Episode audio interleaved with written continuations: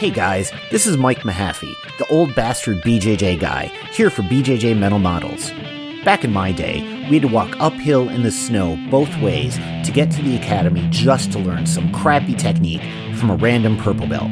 You kids have it so easy because now you can just subscribe to BJJ Mental Models Premium and get tons of great audio courses to learn new techniques, enhance your mindset, and entertain yourself. You can even get personalized rolling reviews from some of your favorite BJJ Mental Models coaches, including me. It's like having your own seminar, you spoiled little whippersnappers. So what are you waiting for? Subscribe to BJJ Mental Models Premium right now, get off my lawn, and go train.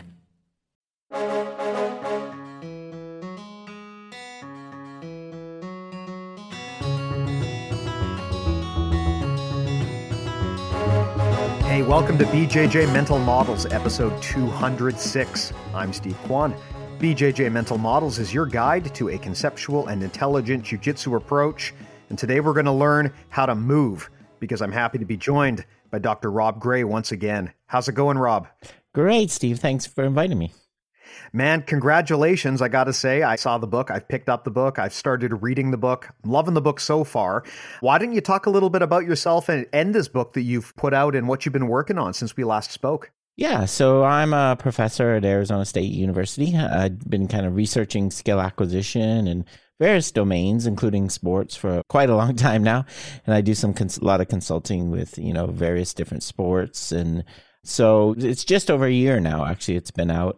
I want to get a lot of people asking about kind of this new approach to to teaching skills. You know, sometimes you hear terms like ecological approach, ecological dynamics, constraints that approach, and I never had the, a great, great recommendation to point people to go first because a lot of it can be quite intense in terms of language, the terminology, and the theory. So I try to write this book to give people a place to start if they're interested and kind of explain some of the key ideas and logic and how the research seems to support this, and also show how it kind of fits into a bigger picture you know, with not only just performance, but also related to injury, creativity, how you use technology. So that was what I was trying to achieve with the book.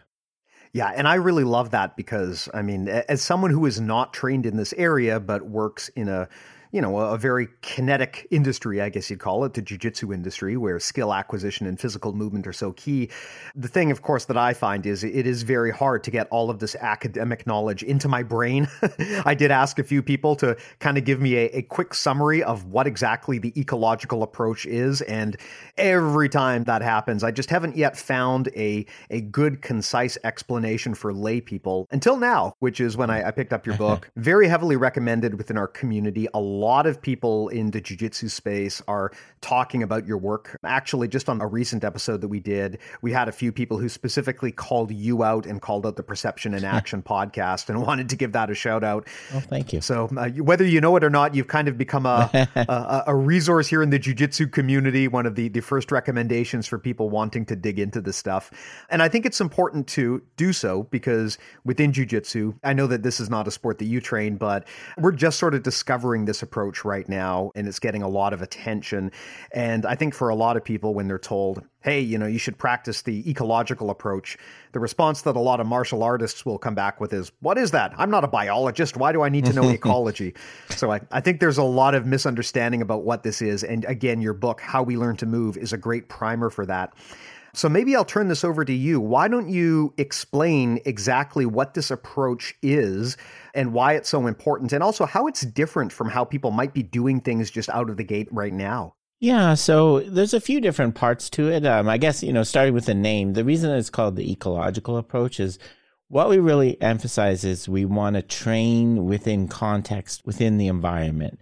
We don't want to pull an athlete outside the environment and train them and try to build up a technique and then try to put them back in.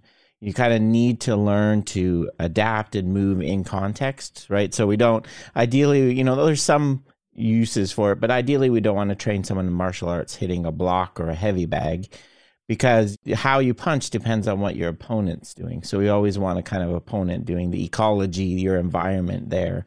And so the, the basic ideas of the approach, the, the dominant concept, I think, is one of self organization. The idea that there's not one correct ideal way to do do a sports skill right? It depends on the individual. You have to adapt your skill to the different environments right? Different positions of your opponent when you get fatigued right? So the idea that we can build up this one correct technique through repetition over and over again is kind of we're trying to move that away from that so making an athlete have multiple techniques and be more adaptable so that's kind of the, the key concept i think makes a lot of sense. And I think that to most of the people listening, they'll probably understand and resonate with this. I mean, martial arts, as you mentioned, are notorious for drilling mm-hmm. and repeating things in an environment that is very different from a, a live environment to the point where in a lot of martial arts, there's a term for this, right? They call it a kata basically, mm-hmm. where you do the the repetitive motion. And mm-hmm. the idea is you do that, you know, 10,000 times and you're going to become a guru, master black belt.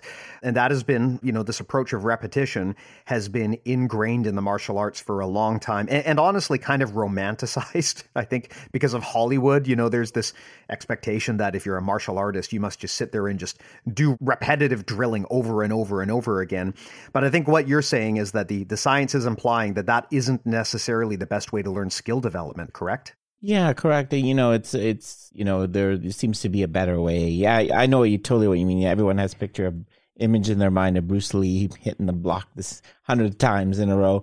Um, yeah, no, I think most people that do do that approach, one of the first things they find is when they train that way, then the athlete goes in to fight someone back against someone and they don't know when to do that move, right? They don't hmm. know how to actually make a decision about when to put it, when to use that move. And they also don't know how to adjust it, you know, when the, your opponent's left handed or they're taller or they're standing farther away. So instead of trying to build, spend so much, especially, you know, we have so limited practice time to spend it all kind of building this up, isolated repetitive technique when you have someone you could be sparring against standing right there.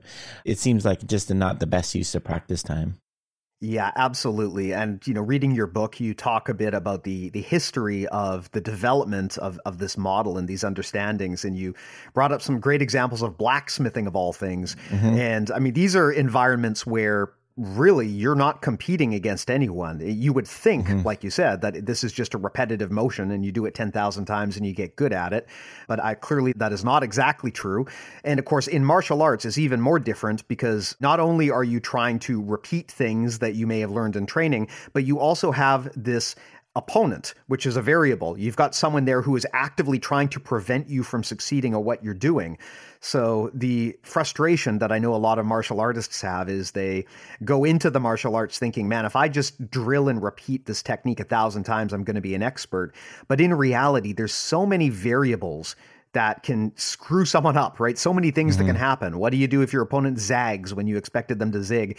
And I think that that is a, a great illustration of why repetition by itself is not enough to develop skill. Yeah. And I think in, in traditional training, like there's this huge gap. There's like, we train, you train in two extremes. You know, pure repetition isolated by yourself where you know your opponent is not even if there's an opponent they're not being anyway they're completely cooperative right? They're they're letting you toss them to the ground or letting you know and then they have the other extreme a completely non-cooperative opponent that's trying to beat you.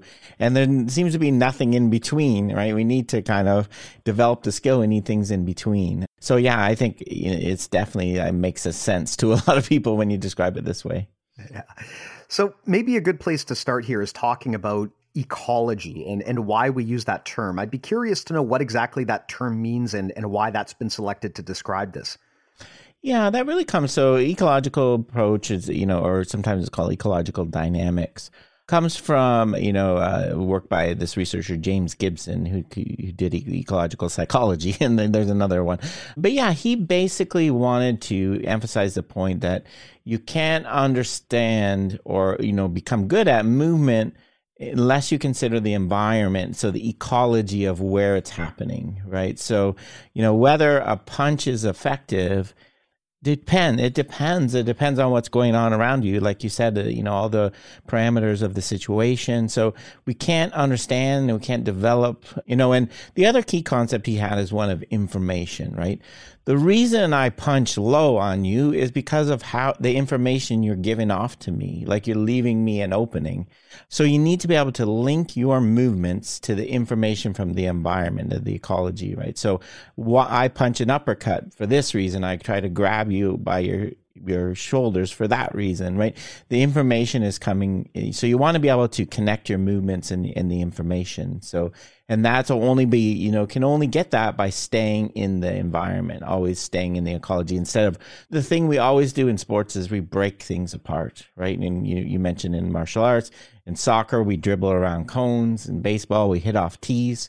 Like we're pulling you out of your environment. And so we really want to avoid that as much as possible in the ecological approach. Got it. There's this this great quote I heard one time, and it goes something along the lines of a man can never cross the same river twice because mm-hmm. it's not going to be the same river and he's not going to be the same man, right? And mm-hmm. I think mm-hmm. that's an interesting illustration of what you're talking about here, where by trying to pull a person out of the environment and just get them to learn a technique in a vacuum through repetitive motion, you're not letting them learn the technique the way it's actually going to be used. And you're not even really being realistic about what you're teaching because you're assuming that people can just do the same thing over and over and over again like computers. But if I understand correctly, what you're saying is that that's not really how it actually works when people develop skills, right? It's not just about mimicking and repeating what you've done in the past. There's a lot more tiny decisions that have to be made on the fly. And the end result is that no technique is ever done the same way twice, right? Yeah, that that's a you know the core idea and the idea that, you know, the word we use is constraints, right? The things that are shaping how you move and the real, you know, strong idea in this is that they're always different, right? So you're actually you're never ever making the same movement ever, right? And you know, if you take into account your, you know, opponent, the, you know, the surface you're standing on, your internal condition, like you fatigue or maybe you strain a muscle, right? Everything there's always going to be different combinations of these constraints, so you have to adapt to them. You have to instead of pulling out the one correct movement you need to be adapt your movement to be have it sensitive to the information from the environment and and be able to adapt. So it's really more the idea of you know executing a solution, right? The, the traditional way we kind of coach is athlete comes to you and you give them the solution, right? Here's how you do this move. What we really want athletes to be is problem solvers. How do I find the solution that fits this problem I'm in? because that's really what movement is, right? It's lots of problems you're faced with in these different constraints or conditions. Yeah, and that's an interesting thing to bring up because, you know, like you implied, I guess the classical way of coaching is coach gives instructions and expects students to follow the instructions and if the student cannot duplicate the coach's instructions to the letter, it's the student's fault. But I think mm-hmm. what you're saying is that everybody learns things differently because everybody has different bodies, right? And everybody has different considerations, and the environment is constantly changing. So you can't just cookie cutter these instructions into people's heads. You kind of have to give them some operating parameters, I guess, and sort of let them figure it out themselves for a solution that works for them, right? Exactly. Yeah. The, the my one of my people I work with, Randy Sullivan, a baseball coach, calls it twit coaching. tell the athlete what to do, watch them do it, inform them what they did the wrong, tell them to do it again, right? And if they can't do it, can't get it, then they're uncoachable and you, you send them away, right? But yeah, that's the central idea. You know, we want to give, we want to be a coach and a guide and a designer, right? let's create an environment where you can find the best way to do it. I'm going to guide you too, right? If you okay, maybe try this or or or put in something that gets you to try something in a different way rather than the idea of instructor. I know all the answers right from the start as a coach and you just come get them from me. Yeah so it's a very different view of things. Yeah and what i find interesting about this model is that in a classical situation i guess the expectation would be that the coach knows the technique perfectly and they teach it to the student. And if the student does a good job, they can duplicate it perfectly. But what's interesting about this approach is it sounds kind of like you're saying, the coach doesn't necessarily know the technique perfectly. What they're doing is they're guiding the students so that they can develop independently a solution that works for their own body, for their own environment. And like you said, you're basically teaching them to be a problem solver rather than just trying to teach them to copy the coach. Is that a correct understanding? For sure, yeah. You know, I've been working with some some martial arts instructors, you know, and one, you know, the they were talking to me, you know, how, getting someone down to the ground, and you know, the traditional way to teach it is you spend forty five minutes explaining put your hand here put your arm there do pull this way turn you know so you're giving them the solution. And then you let them go try to put it into play. And um, what i you know suggest with coaches i'm like just try. Just go to the athlete and say get this person down to the ground any way you can right and just let them go and see what they do and then you can what you'll find is a lot of times the technique you're trying to get or something similar will just come out anyway but if it doesn't, then you can start guiding and coaching instead of spending all this time trying to build up this perfect technique and never letting anyone use it, um, putting it into play. I'd much rather you kind of get get into action and, and and see what comes out. And the word we use is emerge, right? The solutions will emerge from the problems you give your athletes. Yeah. Now, I know right now that a lot of pushback that people in mm-hmm. the martial arts community will give, I can already see it in my head, is mm-hmm. they will say, Hey, I spent 15 years perfecting this technique. And, you know, if I just let my students go and try and figure it out on their own, it's, it's never going to be as efficient as if I just give them the knowledge. And I'd love to hear the, the science behind why that's actually not exactly true and why counterintuitively it's sometimes best to let students figure it out on their own. Yeah, there's a few things, you know. One is, you know, first of all, that you start with we start with the premise. I don't your solution that you came up with might, might not work for me.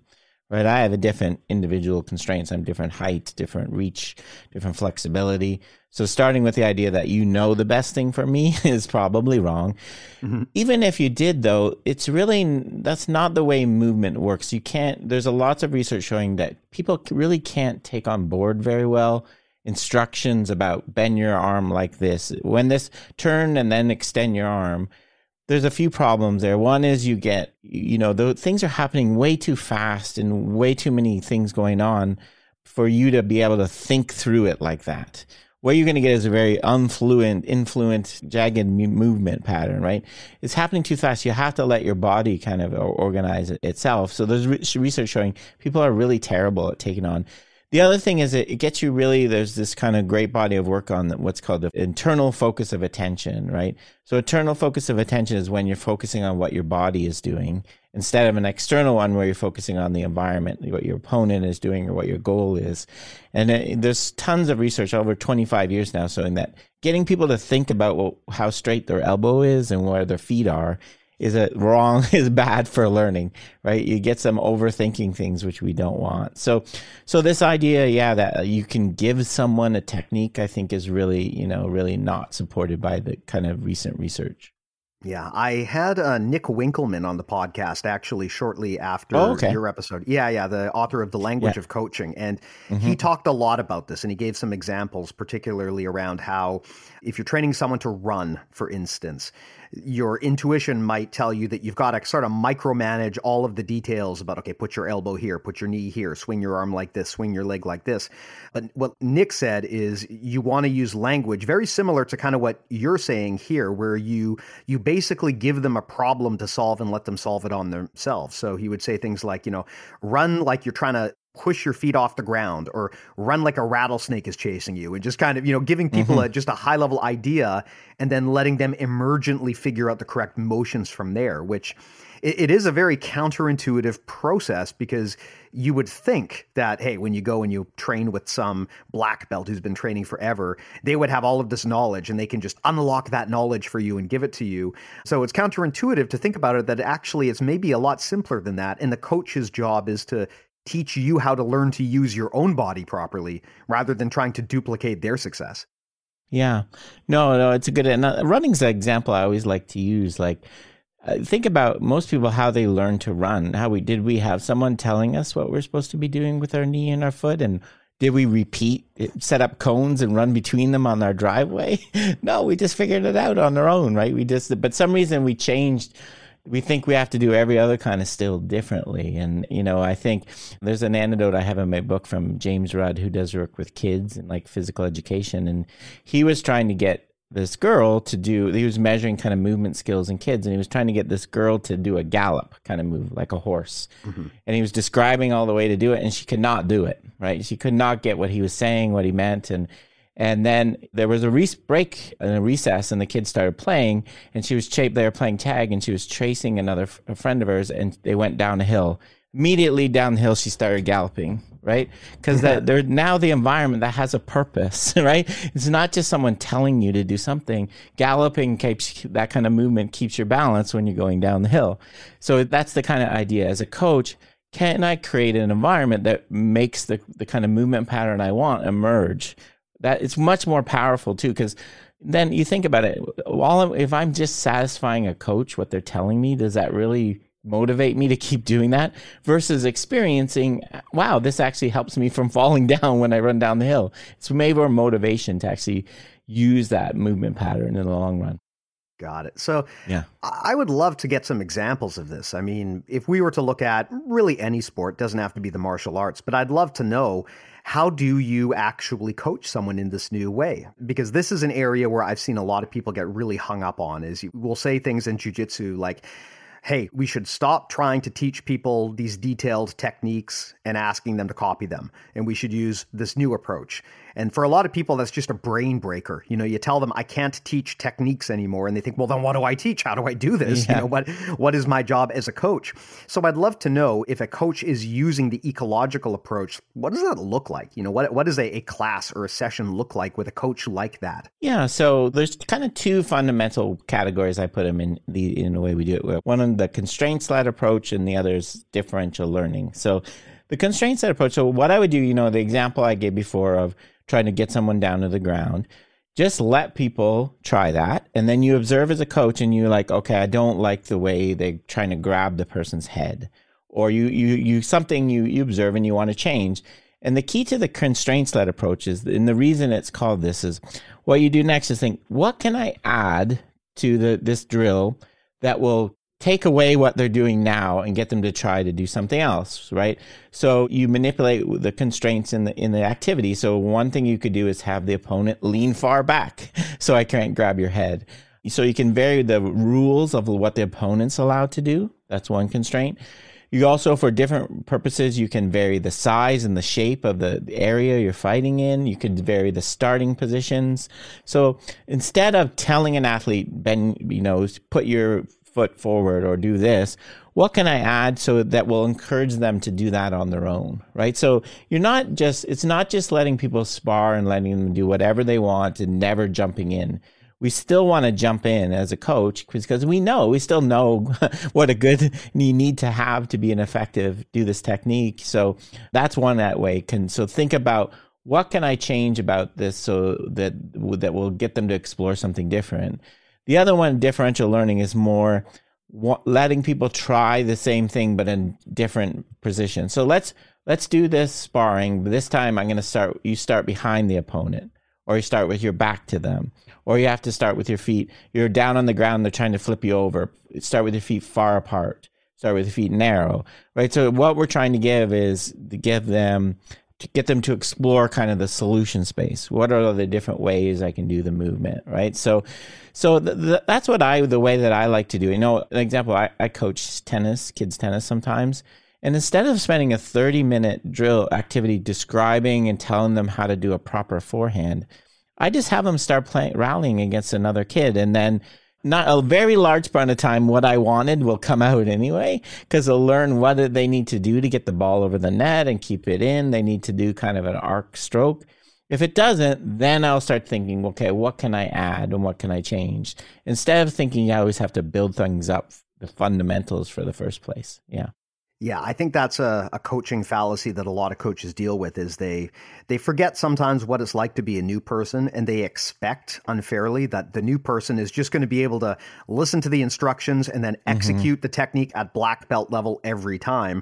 And it, that doesn't really take into account that people tend not to learn that way, right? You have to learn in building blocks. If, if you've never done something before, no matter how good your instructor describes it, you're not going to be able to duplicate it out of the gate. You've got to kind of piece it together yourself. So a big part of the process is building up from the ground up and yeah, like you yeah. said, trying it yourself.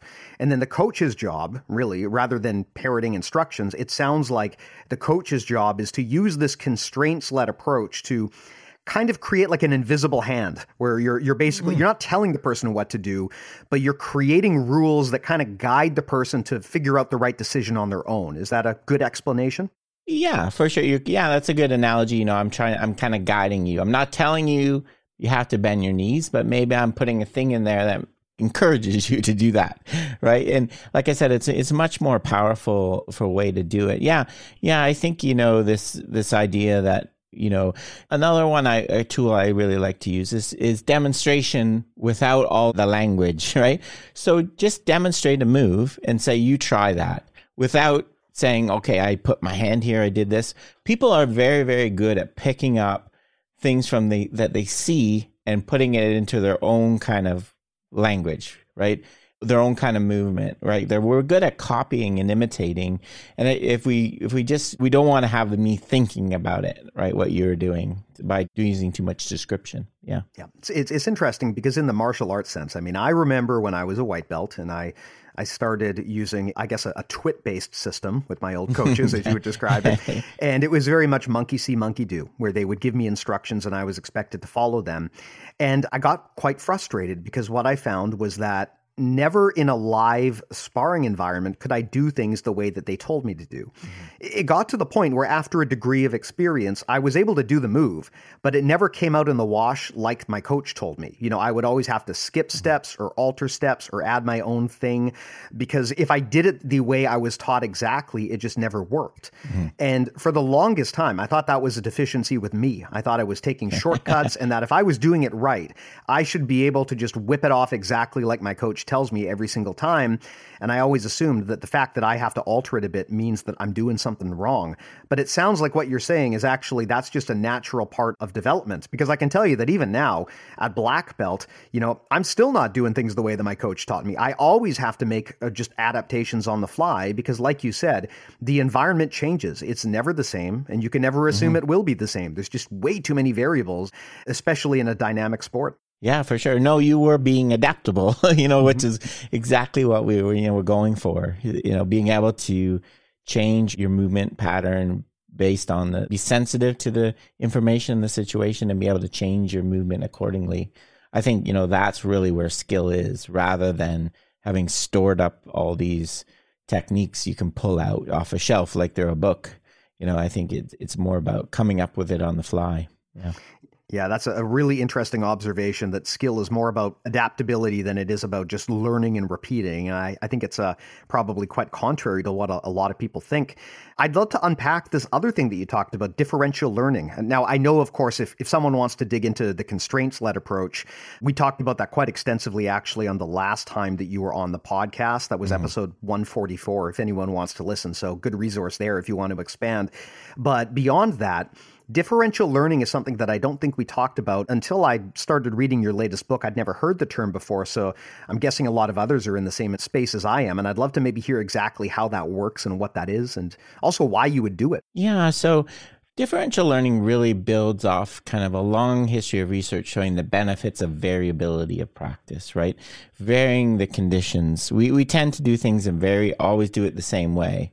Like I serve you the ball from the same spot, same speed, you hit it to the same location with the same racket, right? There, there's lots of research showing that if I start varying things in the, the practice conditions, to me, I always call it the lowest hanging fruit, right? You will get immediate benefits if you start varying the, the practice conditions and, you know, changing it up a little bit.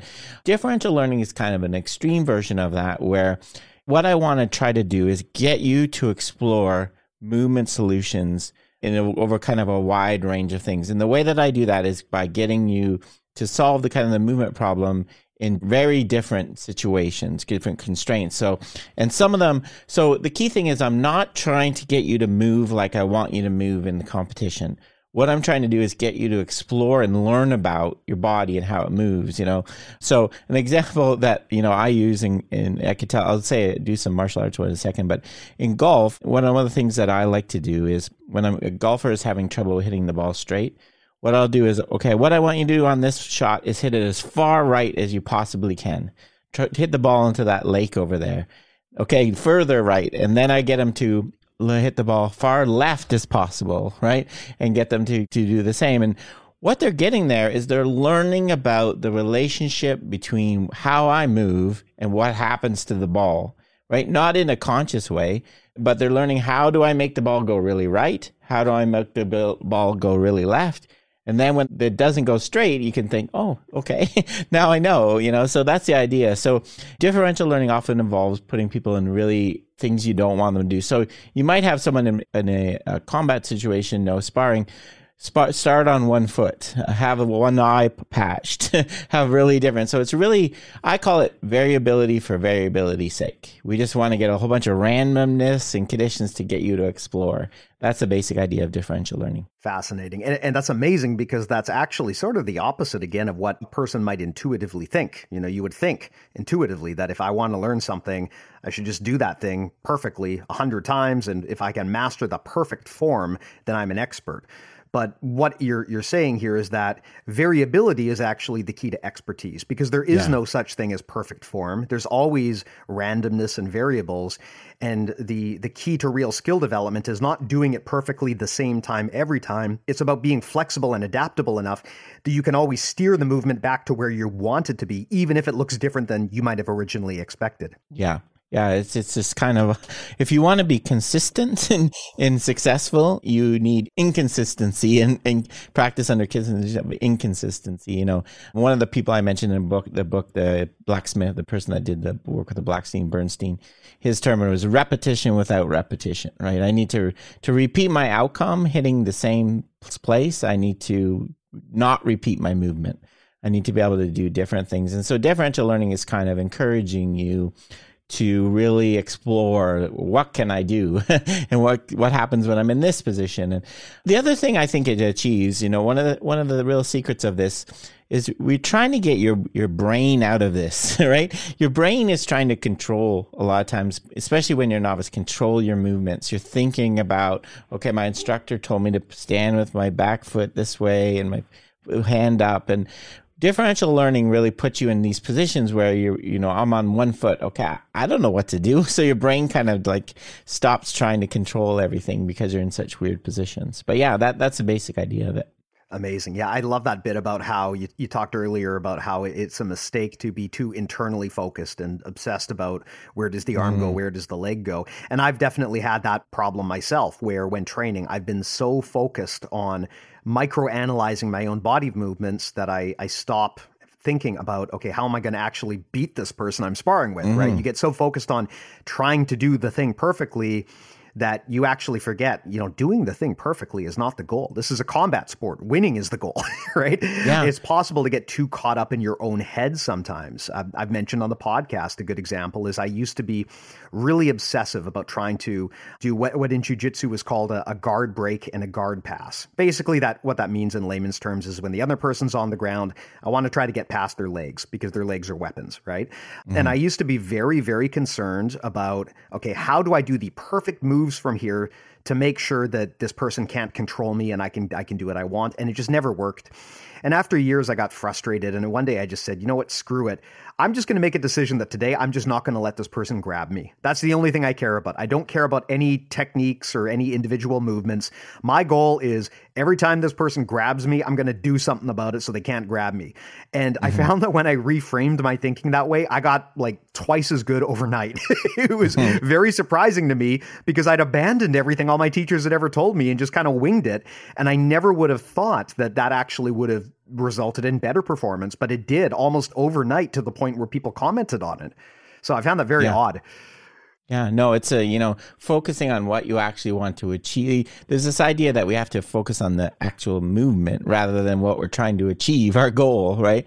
You know, I, the tennis example, my, um, you know, my, my son, the, he was practicing in a very traditional, learn the forehand way, and then he wanted to play in like a tournament. And he really struggled because he was hitting perfect forehands right at this opponent he had not learned in any way how to actually win a point. right? he learned he did instead of getting his planet to move around and playing it deep and short and into open spaces, he just knew how to do the swing rather than play tennis, right?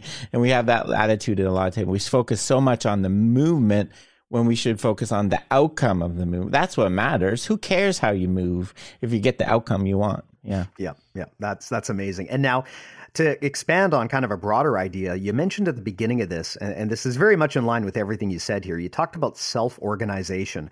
Um, and I love that you bring that up because I, I work in tech and we talk about this all the time when it comes to team dynamics. But I'd love to hear your explanation of this. What do we mean when we talk about self organization and why that's good for coaching? Yeah, so the basic idea of it is, you know, you kind of give your your body an overall goal, your brain, and it sorts out the details for you, right? So self organization is your body adjusts the specifics of the elbow angle, the knee angle, the amount of rotation, the amount of force. In, in much of the, in the, the example we always cite is a flock of birds, right? A flock of birds does not have a leader telling them where to go. They organize themselves, right? They turn left, they turn right because they're just the body parts are working together, right? So that that's a fundamental idea. We can't tell our body what all the parts are be should be doing at every moment. There's too many parts and it's happening too fast. If you just focus on the outcome, like you said, and focus externally, your body self organizes it, figures out all those details on its own and in this kind of amazing way. Sometimes it will figure out things in a way that's not the best, right? Or could be injury causing that's when we want to step in as a coach. So it's not, I'm not saying, we're not saying that there's always this miracle, perfect form and great technique when you let someone self organize. Sometimes it doesn't, it's not effective. And that's when the coach has to kind of guide things with that, that invisible hand we mentioned. Yeah, I, if I understand correctly, that's kind of the point at which the coach gets involved, right? And that's the reason why they employ these constraints, is because if you do leave a person literally to completely their own devices, I mean, yes, they, they may eventually be able to reverse engineer the whole sport, but it's going to take a long time. So the idea is the coach is there to put those rail guards in place to make sure that that person you know, yeah, they might struggle here and there. And I'm going to guess that in a lot of cases, they're not going to do things perfectly the first time, mm-hmm. but that's okay because the goal is not to be perfect the first time. The goal is through practice and exploration and experimentation and self direction, this person refines and refines and refines and gets to the point you want them to be. And so the coach's job then is to basically put those guardrails in place so that when the person is training, they wind up in that spot, right? I guess that's a good way to think about it. Yeah, no, and that's a good point. Um, you know, the one of the things you kind of have to accept in this approach is you're playing the long game, right? You'll actually you know, not only is it struggle, but if you tell an athlete everything to do, they will look better in the short term. You'll get faster results in quotes because they'll look like they're being more proficient at it. Whereas if you let them explore and you don't give them all this instructions, that takes longer to the kind of, you know, struggling and trying all these different things. But there's tons of research showing that in the long run, you know, the, the group that is allowed to explore and to be adaptable will, will be, have, would attain it better they'll be able to transfer better to other conditions, things like that. So yeah, you do have to kind of recognize that. So as a coach, you want to, you know, first of all, you should ask, why do I want to change what they're doing? Is there a real reason? Is it just because it doesn't look like I think it's supposed to? Then maybe not. But if there's a reason, you know, I'm trying to think of a good, you know, if, if someone comes up with a technique where they're keeping their hands really low and not protecting themselves, right? And maybe as a coach, you want to okay, I gotta that that's how they self organized. Maybe I need to add a constraint to get them their hands up and more in a defensive position as well. Things like that. So if you have a good functional reason or an injury potential, you can see something that might cause injury. That's when we want to step in and try to guide things a little. Got it. So, uh, an old school twit coach, I guess, they would come in and they mm-hmm. would prescribe the motions and tell people copy them.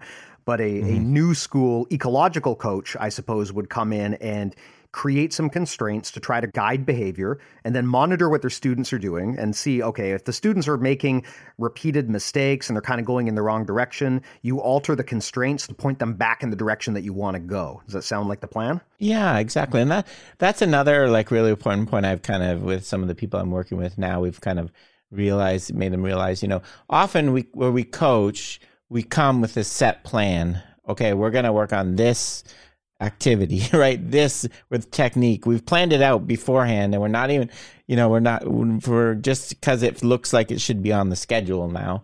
Um, what I've tried to get coaches to do more is like let people spar a bit or do something a bit and see what they're struggling with. Then coach that, right? Mm-hmm. Instead of coming in with a pre-planned agenda, maybe people are having trouble with blocking or there's getting, they're moving too far away, you know? So being more, also, it's kind of a more adaptable coaching, you know? I'm going to adjust uh, based on how people respond and how pe- what people are doing rather than coming in with this pre-planned agenda about this technique, perfect technique, and wh- how we're gonna what we're gonna do each day.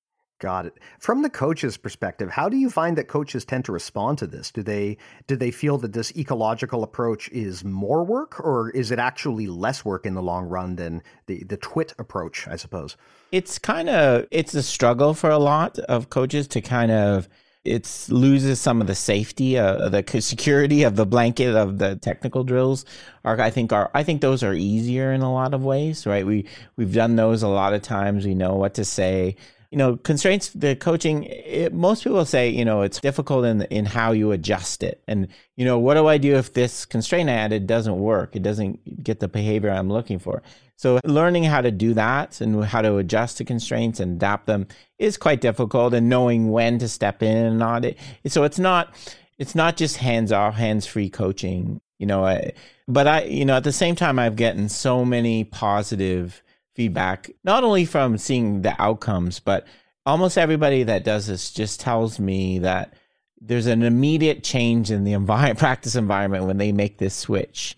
The kid there's more noise people are you talking more like it's more i think bruce lee coined this term you make practice alive right? It suddenly becomes more alive when you coach this way. Instead of everybody quiet standing in lines waiting to do repeating the same thing you get you know this kind of excitement and buzz in the gym this is a, a, common thing that jujitsu instructors that are, are, using this method have reported. I've I've heard people say mm-hmm. that one of the benefits to this approach is it makes training more fun for people, which is mm-hmm. always mm-hmm. a concern for a coach because, like, look, if, if you're talking about coaching a martial art, you're generally talking about people who are paying to be there on their own time for fun. So if it's not fun, that's going to impact your retention, right? Which is going to impact your bottom line. And so it's always better if your your students are enjoying the practice. And one of the the measures that I know a lot of coaches use when they create an ecological system here is they can kind of gamify the whole thing. Uh, rather than expecting people to repeat things specifically, they kind of structure their class in a series of games that people can play. And those those mm-hmm. games, the rules of the games are basically the constraints constraints you talked about. So exactly. that's that's kind of the way they mm-hmm. think about putting that class together. Yeah, no, I think it's great, and it, it, for me, it's like it's how you get that kind of in between, you know, purely technique and the actual full fighting. Like you can't do full fighting, all, obviously, all the time. And so constraining what the opponent can do or what each person can do is a way that you can kind of get get that in between. Yeah. Yeah, no, I think that's getting that game. You're right. Gamifying is another word that I like to, you know, if you're insisting on doing this drill, how can we make it more actually like competition? That's what I try to do with coaches that kind of struggling with adopting this. Yeah, so that's an interesting consideration though, which is you're trying to create these constraints so that people are going to develop skills that are realistic. So you mm-hmm. don't have them, you know, doing katas against the wall for hours and hours a day. You're trying to give them exposure to what a, a, real training situation would look like. The problem, though, of course, in the martial arts is if you take this to the logical extreme, right? You, I mean, you don't want your people beating the crap out of each other in class, mm-hmm. right? Yeah. So I guess that's where the constraints come into play. It's not just about skill development, but it's to also set up the safety zone so that people don't do anything tremendously stupid. exactly. And that's where, you know, a lot of people struggle with the word. Why do we call it constraints, right? Why?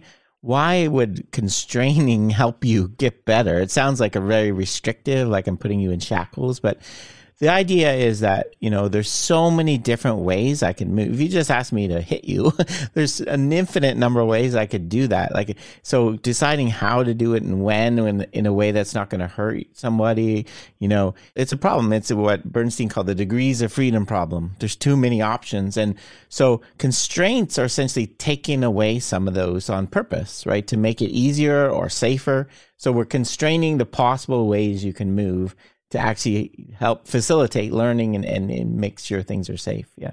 So definitely that fits. I love that bit about the degrees of freedom problem, and I'd love to unpack that too because I've heard that before. But what's the backstory here? Mm. What exactly does that imply? So the idea is, you know, when we when we're going to move, like even something simple like like throwing, right, throwing a ball, there's so many different degrees of freedom is basically I think of it as options, right? So I could throw a ball just by all wrist, like snapping my wrist, or I can throw it by a combination of wrist and elbow motion or wrist shoulder and elbow motion. Each of those joints can move in different ways and different amounts, right? So the degrees of freedom problem is how do I know what to do? Like, what should I do with my elbow when I'm learning to throw a ball? Should I keep it straight? Should I bend it 90 degrees? Should I rotate? Like all these options. And yeah, Bernstein called this the degrees of freedom problem, trying to find which, what should I do? And often what you see people do as a solution to this is what Bernstein called freezing. Freezing degrees of freedom is taking some of those degrees of freedom out of the equation by not moving them right? And this is what you see. You know, a lot of the, my two favorite examples are like skiing, downhill skiing, and dancing, right? When first people start first doing those, they don't know what to do with their arms really, right? So they just move their arm, upper body kind of in sync with their lower body and sway back and forth. That, that so freezing degrees of freedom is a way to kind of solve this problem of too many options. Human beings are not good with having lots of options for things. we yes. need to kind of get them some of them taken away. And the traditional way we do it is take away all the options by telling you exactly how to move.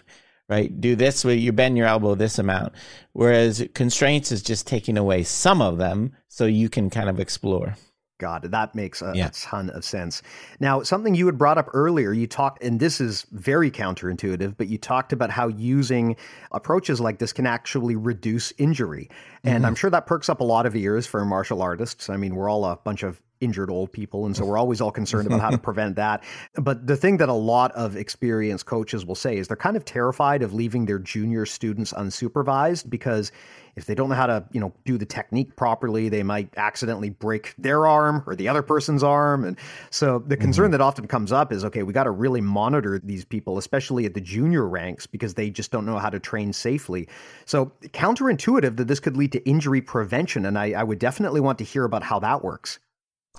Yeah, so it's not so much, you know, kind of the the type of injuries you're talking about where someone just kind of does a, a technique that that can can hurt someone. That's you're right. We've got to be you do have to kind of concern with that and have those constraints in place. It's more about kind of repetitive strain injuries, right? So hitting the same bag spot over and over again to learn how to punch. You know, if we actually move the same way every time, we're putting the same strain on the body all the time the same joints, the same muscles, right? Versus if I let you move slightly differently, I come, you come to the bag from a slightly different angle, you, you extend your shoulder more and you rotate your shoulder less, you know, you're going to have less of that strain. So variability, being able to move and do the same thing in slightly different ways seems to be kind of be a protective mechanism, right? One of the things we see in people like in running, people that have knee pain and things like that in running, often one of the signatures you see is their stride is more consistent. Actually, it's the same all the time, right? They're not having that kind of beneficial, slightly different movements uh, all the time. So yeah, there's kind of a really interesting body of research showing that, you know, when we train to promote with differential learning and constraints to explore exploration, people's kind of the even like the markers for knee injuries. People have less extreme angles, they have less forces because they've learned to do this same movement in a few different ways. That's kind of the idea. Yeah, there's this amazing part of your book where you talk about how, you know, variability in in the human body is a, is a feature. It's not a bug, right? And that actually yes. too much consistency can be a very bad thing if everything is the same every single time. It's actually bad for your body in a lot of ways. Mm-hmm. Yeah, yeah. There's lots of examples I give in the book. You can like, you know, heart rate variability. You know, most people would assume your heart kind of beats like a metronome, like it's the same. The time between the beats is the same every time. Actually, that's a sign of severe health problem. it's exactly the opposite. You want kind of variability, you know, variability in your genes to be able to deal with if you have an infection, it can use something else, right? Um, variability allows for this other, here's another term, redundancy, right? If I have variability, then I can use if you know I my elbow is strained or there's some reason I can extend my arm, I have a different way to solve that problem. It just makes us more adaptable and resilient and things like that. Yeah, you know, that reminds me of actually of my day job. I mean, this comes up a lot in software.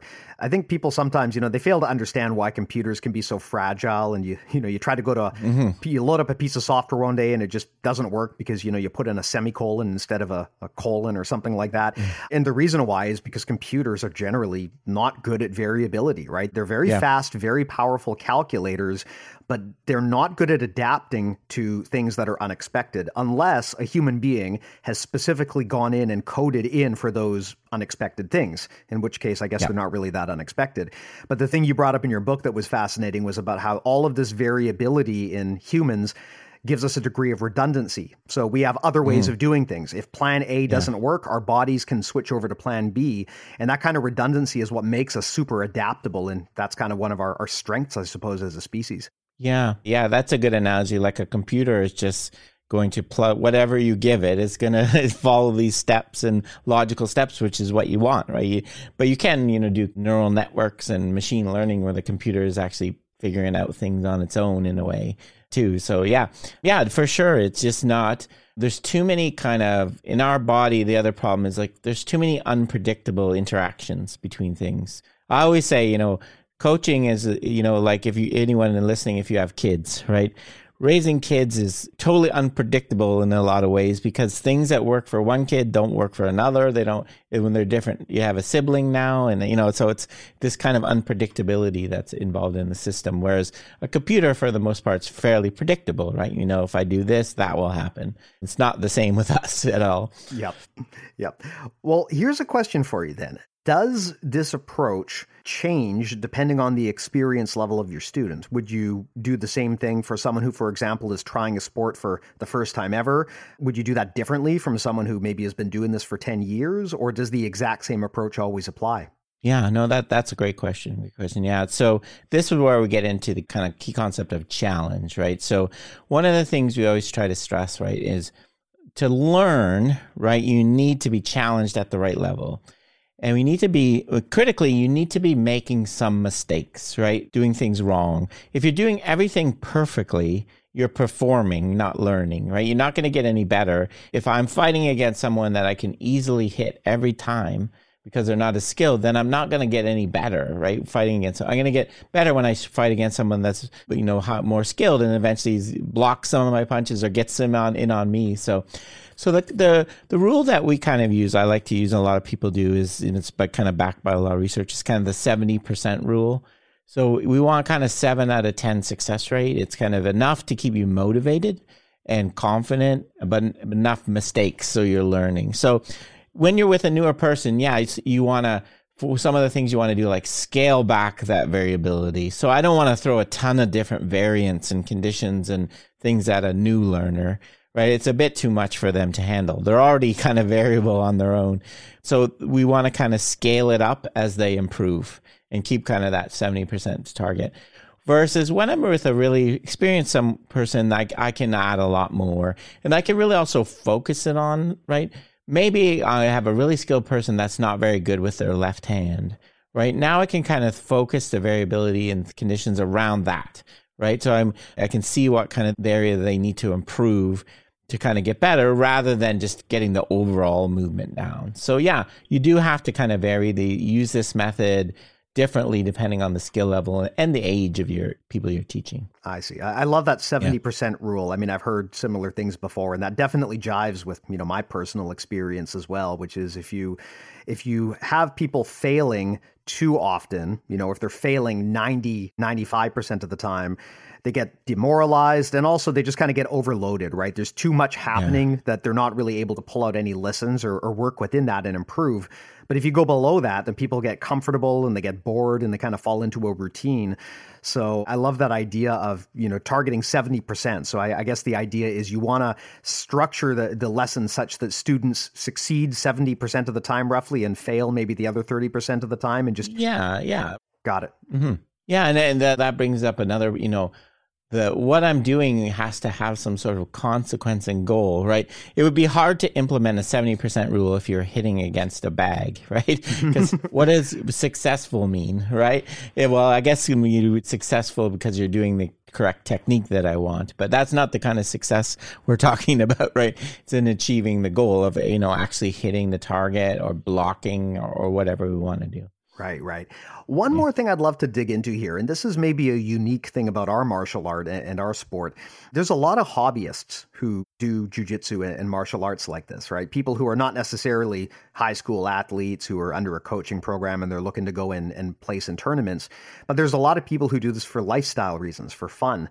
And I'd be curious to know if you have different tactics or strategies that you would use to coach when you're dealing with someone who's a you know a serious competitor and they're there to win and they're they're able to devote a significant amount of time to training versus the you know the weekend warrior who only is is training for a few hours a week and is mostly there for fun. I'd be curious to know if there's a different approach that needs to be taken with people like that. Yeah, that's a, that's a good question. I think in, in general, no, I would use kind of the same approach. I guess with a hobbyist, maybe focus more kind of just on general things, just kind of getting the general proficiency and coordination down rather than doing like things like, like I was mentioning, like working on your left hand, right? Maybe if they're not going to be in competition, they don't need to worry about that. I actually find in some of the sports I work in, this kind of group is actually difficult to work with in a lot of ways you know, like I said, I coach tennis sometimes. You get the same kind of thing with people. They come up and they want the hacks. They want to know, okay, tell me exactly what I need to do yeah. to do this. And I tell them, you need to practice doing that. and the, but they don't want to hear that because they only have so much time to devote this.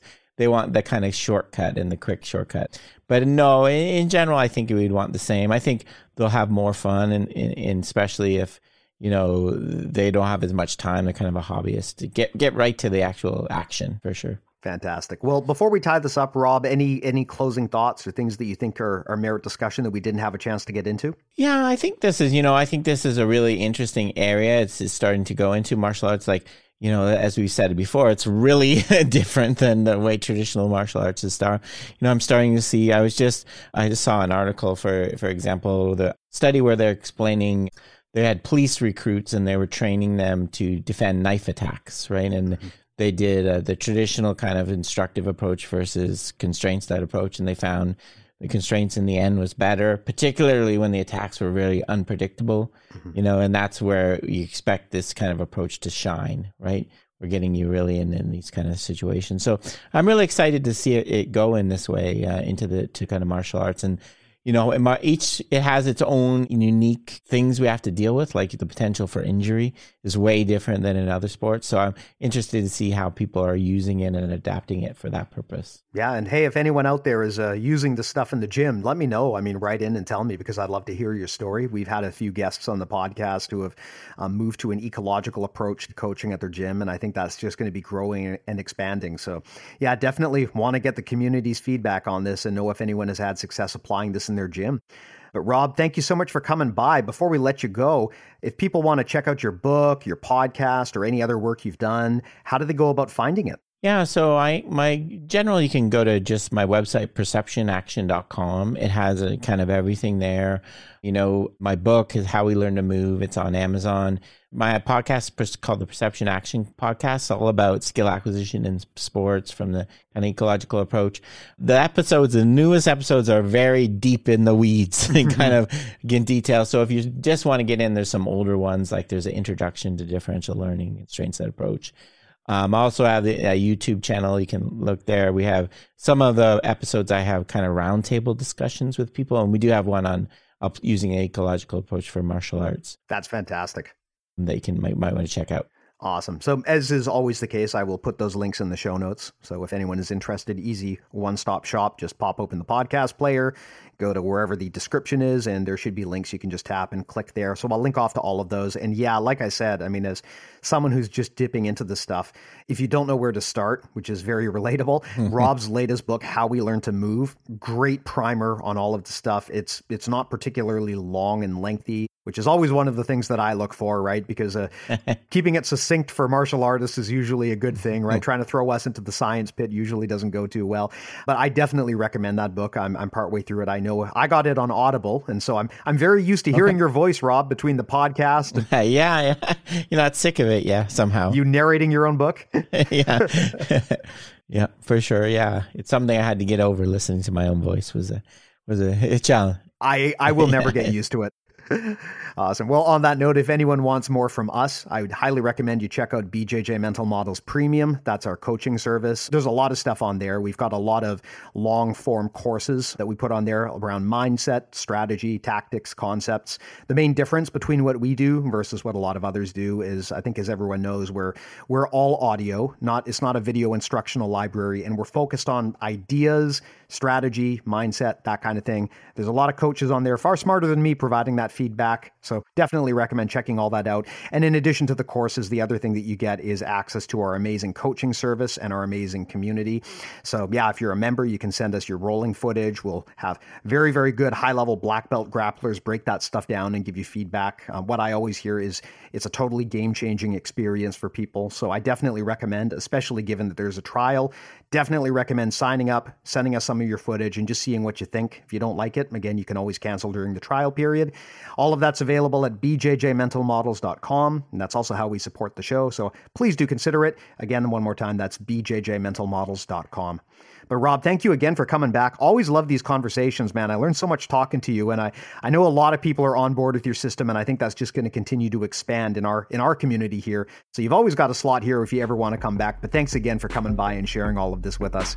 My pleasure, Steve. Thank you. Thank you too, and of course to everyone listening. Thank you as well. Truly appreciate the time that you give us every week. We'll talk to you next time. Take care.